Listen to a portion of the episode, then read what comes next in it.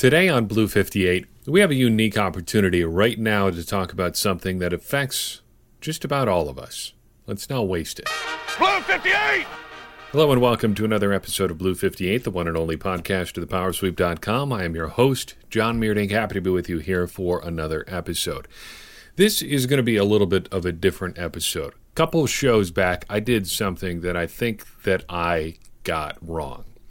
I weighed in on a current social issue to tell you, in short, that I would not be weighing in, that we wouldn't be talking about what was going on in the United States and around the world on this podcast. All of these protests sparked by the death of George Floyd, Breonna Taylor, many, many others. And I've thought about what I said on that show a lot. And I think it could be taken in a way that comes across as being maybe dismissive of what's going on in the world today, or maybe like abdicating responsibility, saying, ah, I just would rather not deal with that, so we're not going to.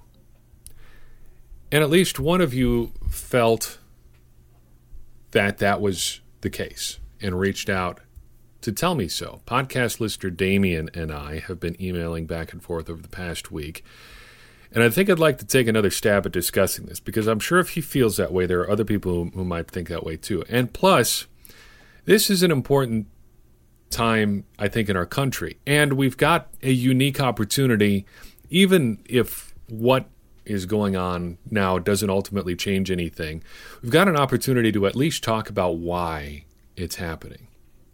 And if you're not up for talking about racism on this podcast or you don't think this is the venue for that, I get that you certainly don't have to take part in this conversation. I've put a time code for the next part of the show. We're going to be talking more about Take Your Eye Off the Ball, Chapter 12.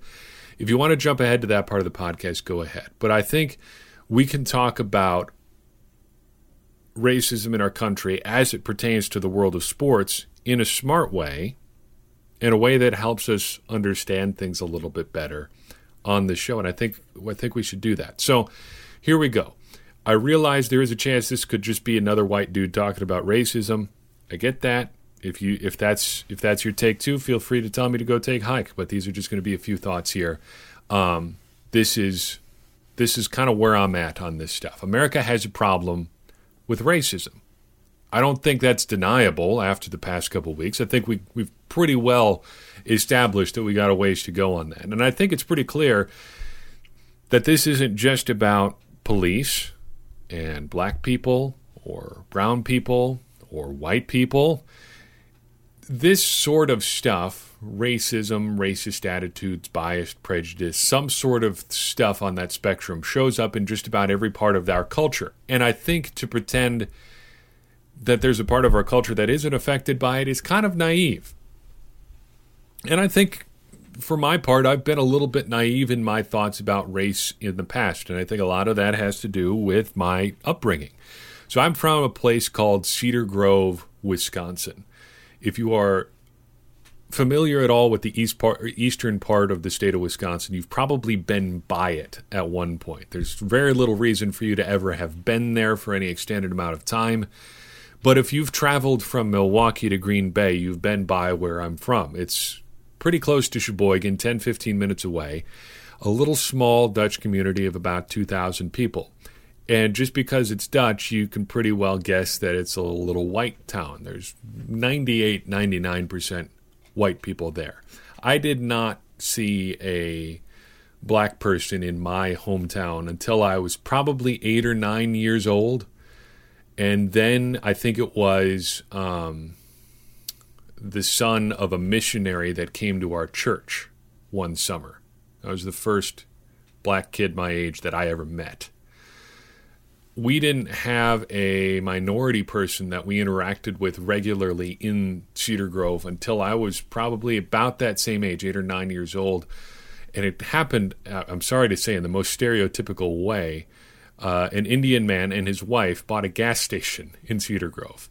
I, I swear that's what happened. Uh, but hey, um, so that is the the background that I come from to this conversation, and I think the biggest part of this for me and realizing why it's important to talk about this is recognizing that not everybody has the same life experience that I do. And I think maybe a better way to put that is something that I think you can relate to regardless of your race. Uh, your parents. So I grew up in the stereotypical American nuclear family. My dad went to work.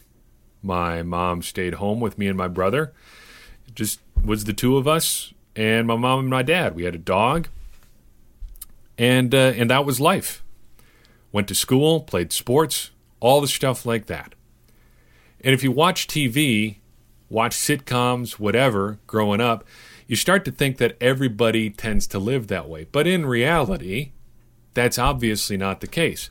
Willing to bet a good number of you listening out there came from single parent households, or had parents who were divorced, or had a parent who passed away, or maybe you didn't live with either of your parents at all and you lived with a grandparent or something like that.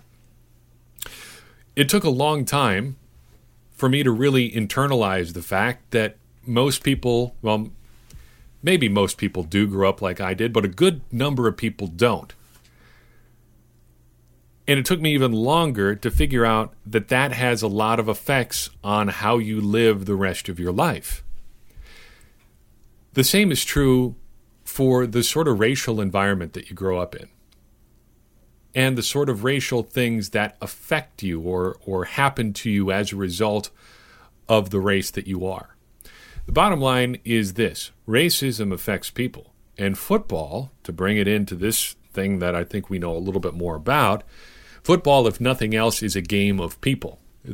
For my money, the greatest team sport in the world. If you want to get anything done in football, you've got to have at least 11 guys working all together on a play. You got to get your people sorted out, or you're going to have problems. And I think, at least in this community that I've tried to build with this show, this website, I think as Packers fans, we care about the players we root for as people, not just as entertainers or athletes. And with that in mind, recognizing that as a white person, there's a good chance that the people I'm rooting for on the field are going to be a different race than me if I'm following the NFL.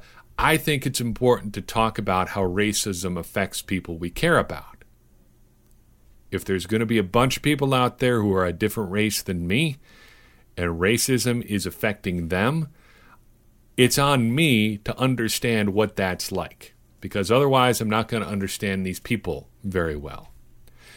Plus, racism strikes me as not being very smart. And we're all trying to be smarter people, right? And we want to have smart conversations about important things, right? Right. I think we can all agree about that. Here's an example of why racism just isn't plain very smart at the absolute basis level, if you are a sports fan and you want your team to do well, you want your team to have access to the best possible players possible, the most possible good players possible, right? Right. Now, let's say you eliminated just an entire race of people from the players you're considering to be on your football team. That'd put you behind the eight ball in a serious way, right? Right. So, why would you limit yourself? Think about the opportunities we've missed as football fans, as sports fans in general, because players weren't allowed to participate because of their race. One of my favorite sports books ever is called Satchel. It's by an author named Larry Tye. It's all about Satchel Paige. It details most of his life in the Negro Leagues and his very, very short stints in Major League Baseball. He was, for my money, probably the greatest pitcher that ever lived. He certainly is the most interesting. But he never really got a fair shot to play in Major League Baseball at his peak because of the color of his skin and a whole host of other things that went along with that.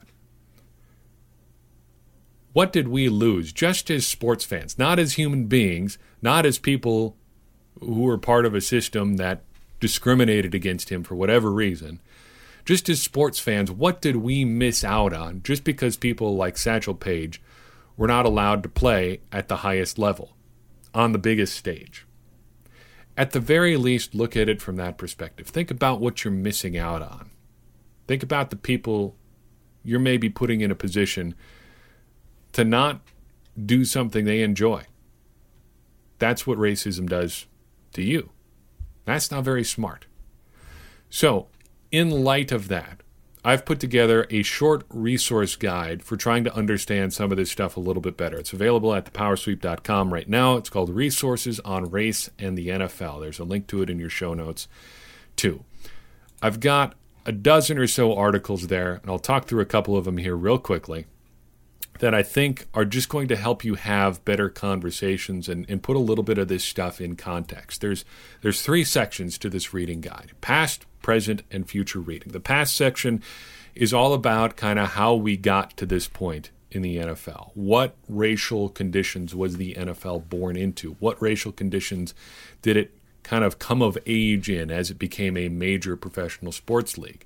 those things are worth considering and put a little context around why things are the way they are. In that past section, you're going to learn about Walter Jean, who may have been the first black Packers player in Packers history. You'll also learn that he may have gone to some significant lengths to conceal his racial identity. And it wasn't until many, many years later that we actually learned at all about who this guy may have been and what he was about. And it's important to understand why he may have hid his racial identity in the first place. I've also included a link to a book called Undefeated. It's about Jim Thorpe and the Carlisle Indian School football team. Jim Thorpe, if you don't know, is considered probably the greatest athlete of the 20th century. He was a great football player, he was a professional baseball player, he won the decathlon at the Olympics. And he also happened to be a Native American. And there was a whole host of issues that went along with being a Native American around turn of the century America. And I'm not talking about the year 2000, I'm talking about the 1900s. Um, when he was in his prime athletically, it was a very, very different world than we're in right now, and that affected football as well. Uh, but he used football, and his school used football as a way to put Native American students on equal footing with white people. And they, for large part, did. They succeeded. The Carlisle Indian School was near unstoppable on the field, but uh, there was a whole bunch of things that went into just getting them to the point where they could play that other schools didn't have to deal with, and other stuff they didn't have to put up with. Money, uh, just out and out bigotry, stuff like that. So that's something that you're going to want to potentially take a look at. Got some good links in there about how the NFL was not segregated, then became segregated, and then the color barrier was broken in the in the early 40s.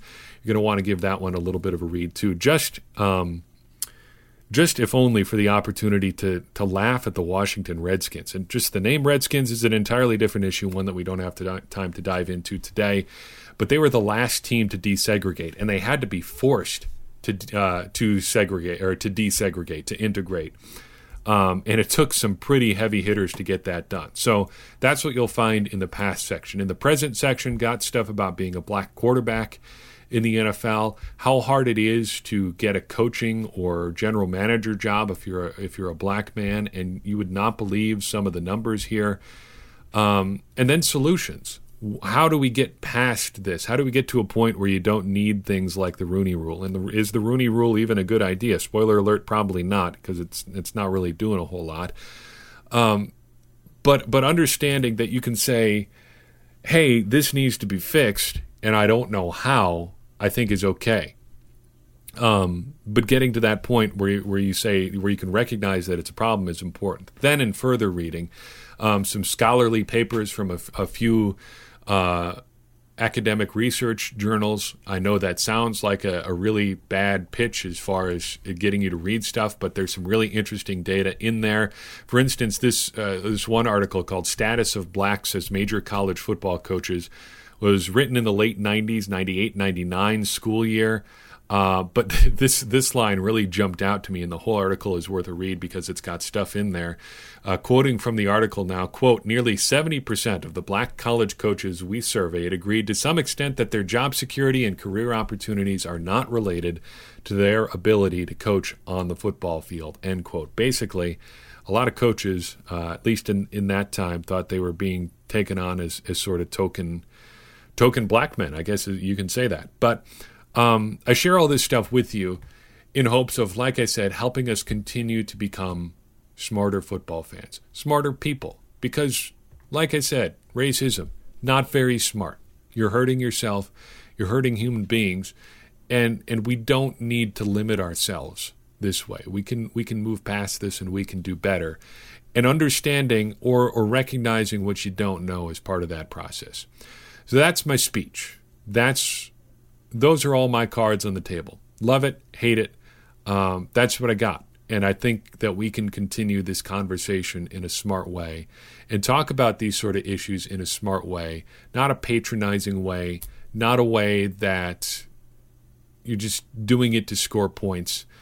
Um, we need to actually care about each other. And this is one way to do that, just by understanding what other people are going through. Sound good? Good. Let's do something completely different. Let's talk about take your eye off the ball. We're in chapter 12 here. Pat Kirwan is talking about something very important football intelligence. This one's interesting to me because football intelligence is something I think we all understand is important, but how do you measure it? That is the million dollar question because if you can figure out how to do it, um, you could make probably better decisions about the sort of players that you add to your football team. One thing I noticed that he doesn't mention in this chapter is the Wonderlic test. The Wonderlic test that is given to NFL players at the NFL Combine as a supposed measure of their intelligence. It's a lot like the SAT, the ACT, a lot of standardized tests, a lot of conceptual thinking in there. It's timed, it's 50 questions and it's pretty roundly criticized as being basically worthless. And I would agree. I've taken it a couple times. I think my best personal score is 36. Um, I've taken a sample version, that is, and there are a couple sample versions out there that you can take. It's it's tough. Uh, I hate taking time tests. It's really annoying. Don't like it. Prefer not to do it if I can get get away with it. But uh, just for research purposes, I took it.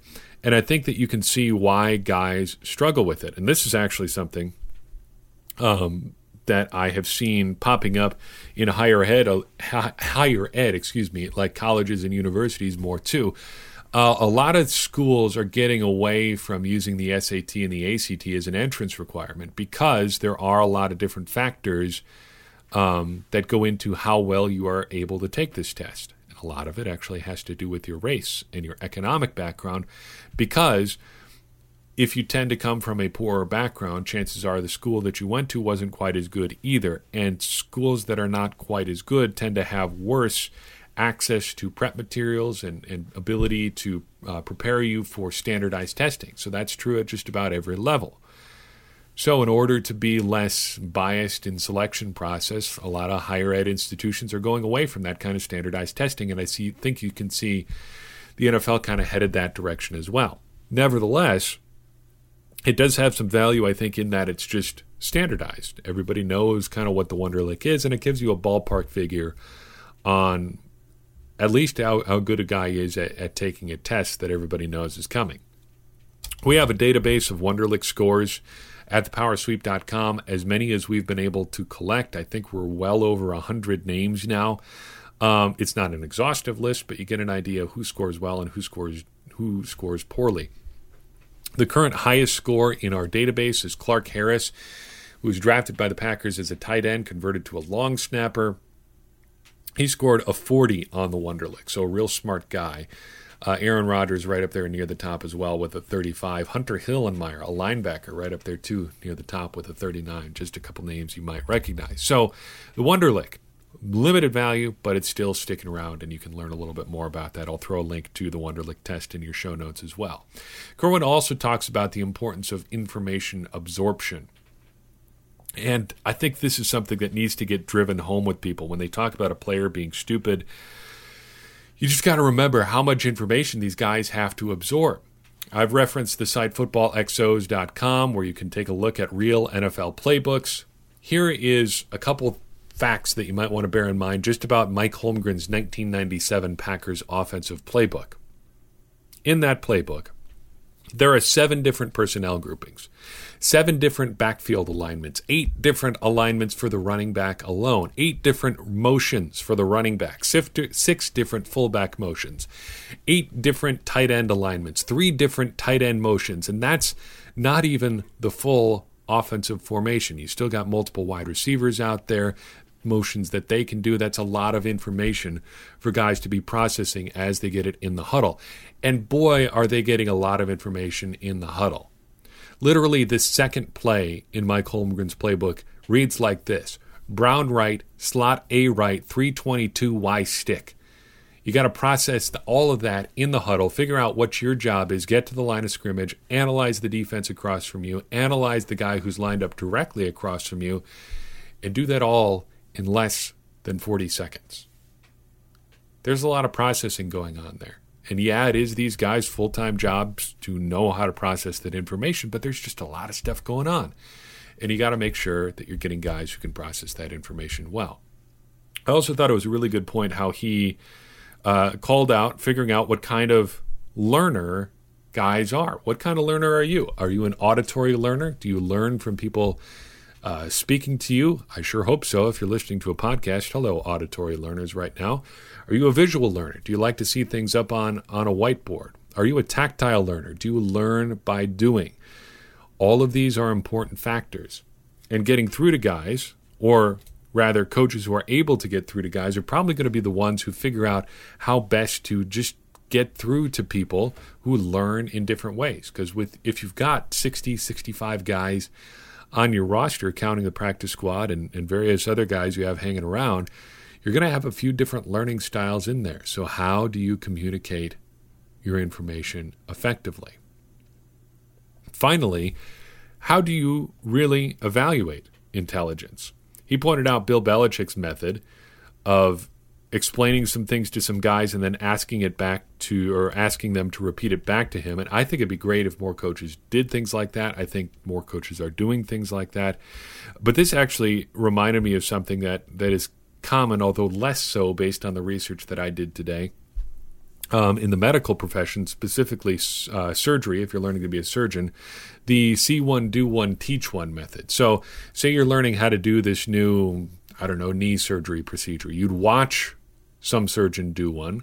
You would then do one yourself, and then you would teach somebody else how to do one. By that point, you've gotten instruction from a, a master person, you've done it yourself, and then you've processed that information effectively enough that you could teach somebody else how to do it as well. By that point, that information is going to be in your brain pretty firmly. And I think that's probably a pretty great way to get football information into your brain as well. In fact, the season I played college football, we did something pretty similar to that. We had playbook buddies. So every freshman player was assigned to an older player from their same position group to ask questions about specific plays and what they were supposed to do when they were on the field. And you were supposed to shadow that person during practice every day. And if there was a play that you had a question about, you were supposed to ask them first. And if they couldn't answer it, then you would ask a coach.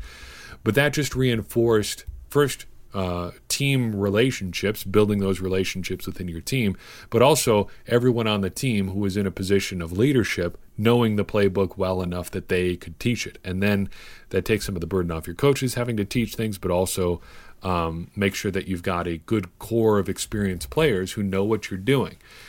The bottom line again is that football important or intelligence is very important it's tough to know exactly how to quantify it, but there are ways that you can do it, and figuring out what those ways are that work well for your football team are very important as well. That's all I've got for you in this episode. I do appreciate you listening in.